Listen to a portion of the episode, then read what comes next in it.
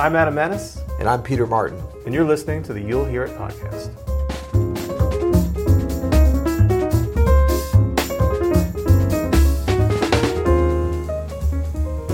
Today we're going to give you some ideas on how to develop set lists. Cool. You know, I always have gigs coming up and I could use to get into these ideas. So go ahead. Oh, you want me to participate? Well, you can participate. I'll start, but you can participate. I was going to try to be funny, but you messed up my timing now. That's okay. I was going to say download a copy of Microsoft Word. That's your first step. That's how to develop a set list. I'm so sorry that didn't happen. You mean the joke? Yeah. The humor part, right. So this is a question, I think, on the Facebook page, the Open Studio Facebook page. That's right. And thank you for that. Just a reminder, you guys can go to you'llhearit.com. You can do a voice question, which is kind of like an updated voicemail system, answering machine without the cassette. You can comment there. We got a place there, and we love to hear your questions because we've done like over 100 episodes, and it's going to dry up at some point. We're still cool, but keep the questions coming, right? That's right. Yeah. So I think that this, about set lists, this is really, begs the question of programming, and how you put the flow together. And first, I think we should probably just talk about, do you need a set list or not? Because I think there's some situations, and I know, for me, and I'd love to hear from you, Adam, there's definitely times when we don't have set lists, but there has to be, it's usually an ensemble that's placed together a lot. Mm-hmm. And then somebody's either leading it or there's enough kind of co-op thing that you feel comfortable kind of doing it freely based upon the either the venue and the room, knowing the different options. But you usually have to have a pretty big repertoire and like everyone has to have the music pretty much memorized so you're not shuffling through pages. And that's a fun thing when everyone can do that because it's kind of like you're improvising the set list. But you still need to put just as much thought into just like an improvised solo as opposed to composing a composition, you have to put just as much thought into it, but you have to do it on the fly. Yeah, that's actually a really fun thing is when you have a band that's been playing together for a long time and everybody knows the music so well and you're in a really great room with a great crowd that are super into it. Yeah. I love then to kind of feel the room out and decide what I want to do next on the fly based on how I'm feeling and how I think the crowd is feeling, what I think they're going to enjoy next or try to set them up as we go along. Yep. But in general, if it's if I don't know that's going to happen, I like to make a set list. And that doesn't mean that I stick with the set list. Right. You know what I mean? If I'm feeling like it's not what's about to happen isn't what I want to happen, I'll definitely call audibles and do pretty much all the time. But I like to have some kind of fail-safe of just like, oh, okay, if I just do this, it'll be fine. Yeah. Well, and I think, I love that concept. I would say you're pretty much always, except for the most strict kind of like programmed concert that would require it, that there's always at least a chance for an audible because we don't know what's going to happen even within an individual tune usually. Like we don't know the length. Right. And I'll find for myself, even when I think I know the exact flow of the set that I want to do, we usually program more tunes as opposed to less because you don't want to be panicking like, oh, what are we going to do? So if things start to stretch out, which is good. I mean, there's usually a reason that they stretch out, some great solos or just the moment requires it. You got to cut something usually. You ever do this one where you're kind of like vamping at the end of the tune and then it's turned into the groove that's very similar to the next tune, but not similar enough that you could just go straight in? Right. Yeah. And then you have to really think about like, oh, man. Why do we put that one in 3? This next one's in 3. What I mean? Well, I think that too, if you are going to kind of go without a set list or like with more of a general one, you have to have a really good knowledge about exactly what you're talking about. It's like the different keys that your tune possibilities are, the different vibe of them, how they start and finish. Because you can really, I think the transitions between tunes where you have the silence, of course, maybe you're talking to the audience, maybe not. But if you aren't talking, that transition is very important, like the length of it and what they hear at the end of one tune versus the beginning of another one. And some types of tunes in the jazz idiom, you know, the way that we play them, they always end a certain way. But some have that vamp, or maybe there's a drum solo, and maybe there's some possibility for variations. So you don't actually know exactly how it's going to end. Usually we know how something's going to start. You know? That we usually know. But how that transition goes is important. I mean, you know, we screw it up sometimes. It's not the end of the world. If you're playing good, or if you have two tunes in the same key, even they're both in three, if it's good, it's good. Yeah. So only the transition is kind of like, ugh. Yeah. But most people don't know why. So yeah. I think one thing that was mentioned in this Facebook comment was, you know, maybe ideas for, one thing would be like what kind of tune would you start a set with, or what kind of tune would you start a second set with? I think that's a very intriguing question, and something that I think about on every gig. What do I want to start with? Yeah, because it's going to set the tone absolutely for the night. You know, you want to come out of the gate burning. Do you want to come out of the gate? I mean, sometimes I like to come out of the gate with a ballad, even, and I know that seems counterintuitive. Well, I think for the right room, the right audience, the right set, the right, you know, that's interesting, because when you play a ballad to start with, that's probably the most obvious way to get people to lean in and listen. That's right. You know, and sometimes either the venue or the length of the gig or even the audience kind of requires that, or maybe not requires it, but it would benefit from that. Mm-hmm. And so I think that's kind of more the situations I've gotten in when I think that there's maybe going to be a challenge to kind of keep people's attention, mm-hmm. that you almost have to kind of get them to lean in at the beginning. Yeah. And then sometimes the room just sort of feels like it wants that. You know, like the audience is really so hyped up to hear you. That's fun. Like there's kind of an electricity. Yeah. And then to kind of, you know, then you don't have to hit them with something burning. You know, a ballad can kind of be a nice way to take that edge off, but also get them to lean in. That's right. And it's hard, though, because, you know, it's very easy to screw these things up. You think you have a read on, then you start. You're like, ugh, that wasn't the best. so, starting with the ballad, that's pro-level stuff. That's pro-level. You got to have the confidence to pull that off. Yeah. It does work probably better even, I would say, the second set when you know that it's the same crowd. Right. You know what I mean? Like you've already got them, hopefully. You've already got them, yeah. And after that ballad to start the set, you're going to want to hit them pretty hard after that, I would imagine. Right. You know? And, you know, I spent a lot of time thinking about the first tune, and I agree with you. I think that's the most important. It sets the tone, and it's also like just like when you're meeting someone. Yep. It's not like if you meet someone and they're kind of come off as a jerk.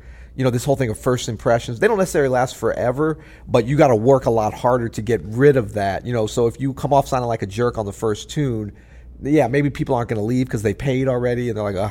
But you're going to be working 2-3 tunes to turn them back around. Yeah, it's your overture. It's your overture. Yeah, you're definitely setting it up. And actually, that's a great analogy, the overture. If you think about that in opera, what does the overture do? It's usually like, you know, upbeat, but kind of light, introducing some of the themes that are going to come, but nothing too challenging. That's right. And I like to do that, especially at the first set, especially if it's a trio gig, piano trio, because we don't have a lot of the bells and whistles of a vocalist or horn players and stuff, and it's already a challenge to keep people's interest. And I love to start with something that just is going to sound great, that is not too challenging for the band, that we're going to fall on our faces, you know. Yeah. And it's not too challenging enough for the listener, but to intrigue them and get them to draw in a little bit, but mainly just something that's going to sound great, like an overture. Yeah, I mean, you know, your safe bet on this is like you said, something that the musicians are going to be comfortable on, because it's also, you know, maybe you've had your sound check, but as we all know, when you put 250 people in a room, it totally changes the way the room sounds. So you're going to have to adjust. Maybe the piano is, you know, feels a little different. You want to warm up on it. So, you know, the thing you could think about, Safe bet, and I think what most people think is like something straight down the middle. Yep. Medium tempo, not too fast, not too slow. Yeah. Yep. A hello kind of song. That's a good one. But I would not discount the idea of either starting the opposite of any of those extremes of, like, you know, a ballad or something completely burning. To start, because that could be, that element of surprise can also be your friend. For sure. And again, for a second set especially, would you get a feel for the crowd? Like, a lot of times the second set, it depends. If they're turning the house, then you have a totally different crowd. But you do have a feel for the room and the evening.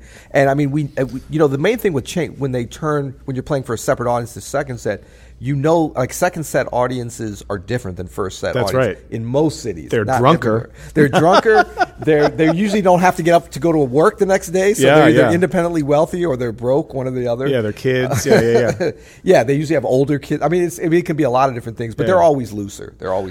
You know, another thing I'm thinking about this as we're kind of getting into this idea of the first tune and thinking about ways I've used this in the past is sometimes I'll use the first tune of a set not just to set the tone with the audience, but with the band. Oh, yeah. You know what I mean? To tell my musicians, like, all right, you know what, cats, like, we are going to go in hard on this set. Like, get, like, hold on to your hats, because everything we're going to do. Uncle Adam is driving. That's right. No, we are going to try to, like, go in really hard and fast on everything. This is going to be, people are going to be like, this is unbelievable the whole time. That's what I want. But I'm not feeling that all the time. Sometimes I want to come in and be like, we are going to, you know, ease our way in. We're going to, this whole set is going to be a whisper. You know, sometimes I feel like that about sets too, that like you don't have to do a huge range of, I think people think they have to do this huge range of styles and colors. And maybe sometimes you want to, but you can also, you know, you need to gauge how you're feeling. If you're feeling like tearing it up, by all means, you know, let it go, let it fly. If you feel like doing a whole set of lullabies, you know, if you can pull that off, do it. Yeah, yeah, absolutely.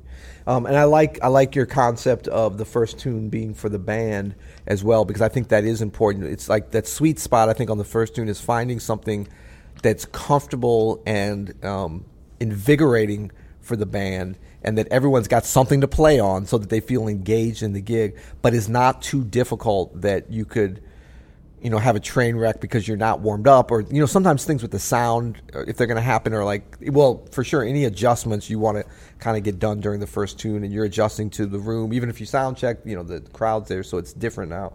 So that's just a great time to really have something that the band, you know that they can sound good on, be engaged, and then that's going to work better for the audience anyway. It's true. And I mean, I've screwed up before on set lists by trying to have the first tune a little bit too tricky. Like, we think we've got some tricky arrangement. Like, don't do that, because you're always going to be a little more nervous or uncomfortable, or something funny is going to happen on the first tune. Once you think you're comfortable, but you're never as comfortable as you are later in the set. It's going to set a bad tone for the rest of the set. Man, we could do about 4 of these episodes just on this, because I'm thinking of a bunch of stuff. So. Oh, set list. It's a art form in and of itself.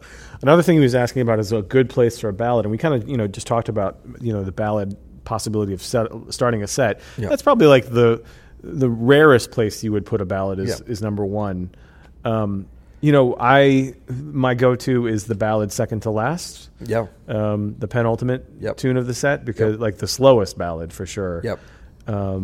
Because you've already kind of gone on this journey, you bring them down, and then of course that sets you up for a last tune, which can be very energetic. Big finish. The big finish, leave everybody out of it. This is a circus. That's all we're running. But that said, I've definitely closed shows with ballads, you know, as the big finish. I mean, my band, the 442s, one of our most requested songs is it's like an incredibly slow, you know, slow-paced song, and we use that as a closer.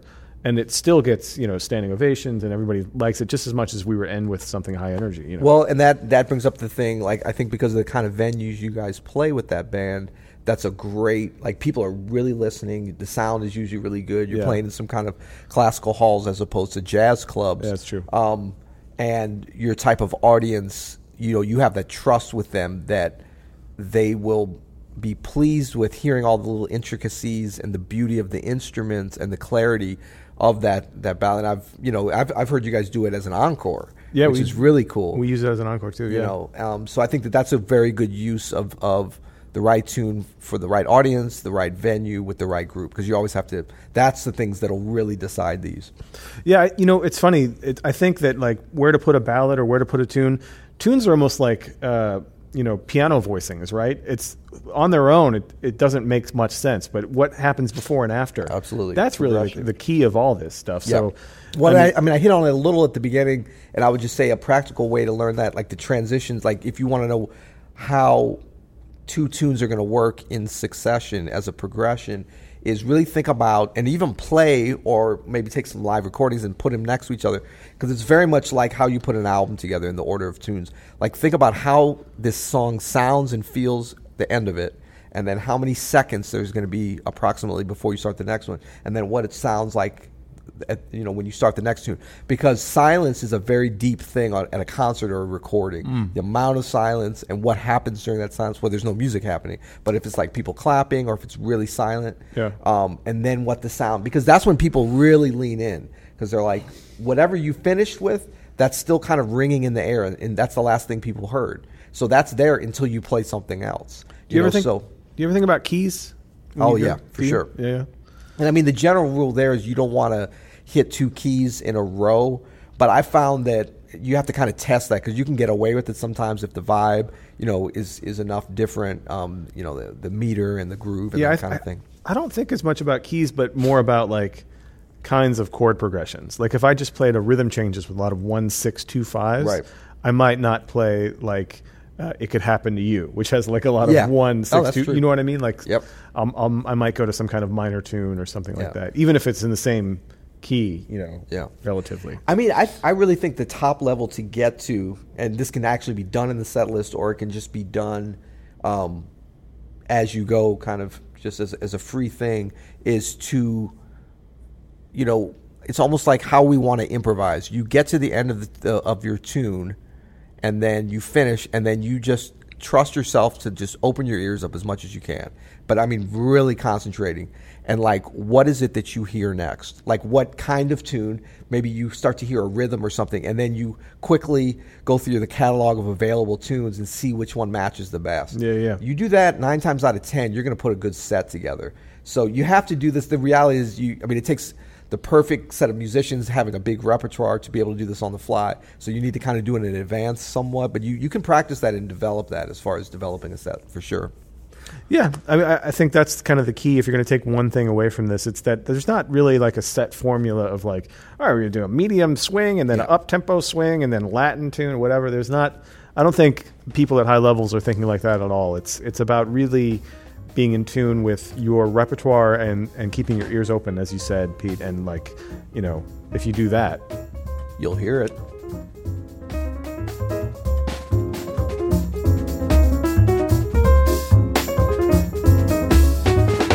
Thanks for listening to this episode of the You'll Hear It podcast. You can go to you'llhearit.com to get more information, submit a question, or just say hello. Wait, you can do that? Absolutely. All right. And if you like what you heard, please leave a review and a rating below. Thanks.